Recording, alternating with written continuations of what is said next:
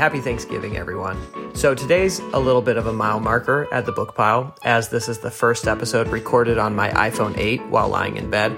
Kellen and I took this week off to celebrate Thanksgiving. He ate turkey. I just sort of watched him eat it and judged him. He pretended not to see me. I guilted him by making sad turkey noises. It was great. But we'll be back next week with our live roast of Angels and Demons. In the meantime, here is a mini, mini episode for you and it is Dave only. So, just to spite Kellen, I'm going to laugh so hard at every joke. All right, here we go. People are always asking me, Dave, what books do you recommend? And that's the wrong question. The right question is, Dave, what books do you always recommend to people and they never like them? And it makes you sad, so you keep recommending them as the cycle repeats and you get sadder and sadder? That is a great question. So here are my top five least successful book recommendations.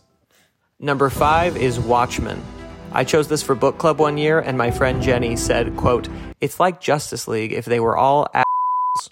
Number four, The Spy Who Came In From the Cold. I tell people it's my favorite spy book because it's so dark and cerebral and British and full of moral ambiguity, and people say, yeah, that's not why I read spy books. Number three, The Three Body Problem. Okay, you know that old psych experiment where they had people pretend like they were getting shocked?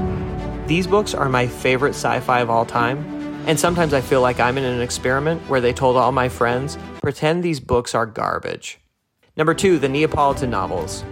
I'm obsessed with these books. There are so many people I want to be obsessed with them too, but all those people want books to be happy. And number one, The Undoing Project. Not a joke, I've recommended this book a ton, I don't remember a single person saying they liked it. So, yes, this book is about behavioral economics, which has had some controversy. And yes, I love Michael Lewis's writing, but he's also had recent controversy. With that said, I love this book, and I cannot get anyone to love it with me. All right, feel free to give any one of these books a read so that you and I can both be disappointed. And in the meantime, we will catch you next week.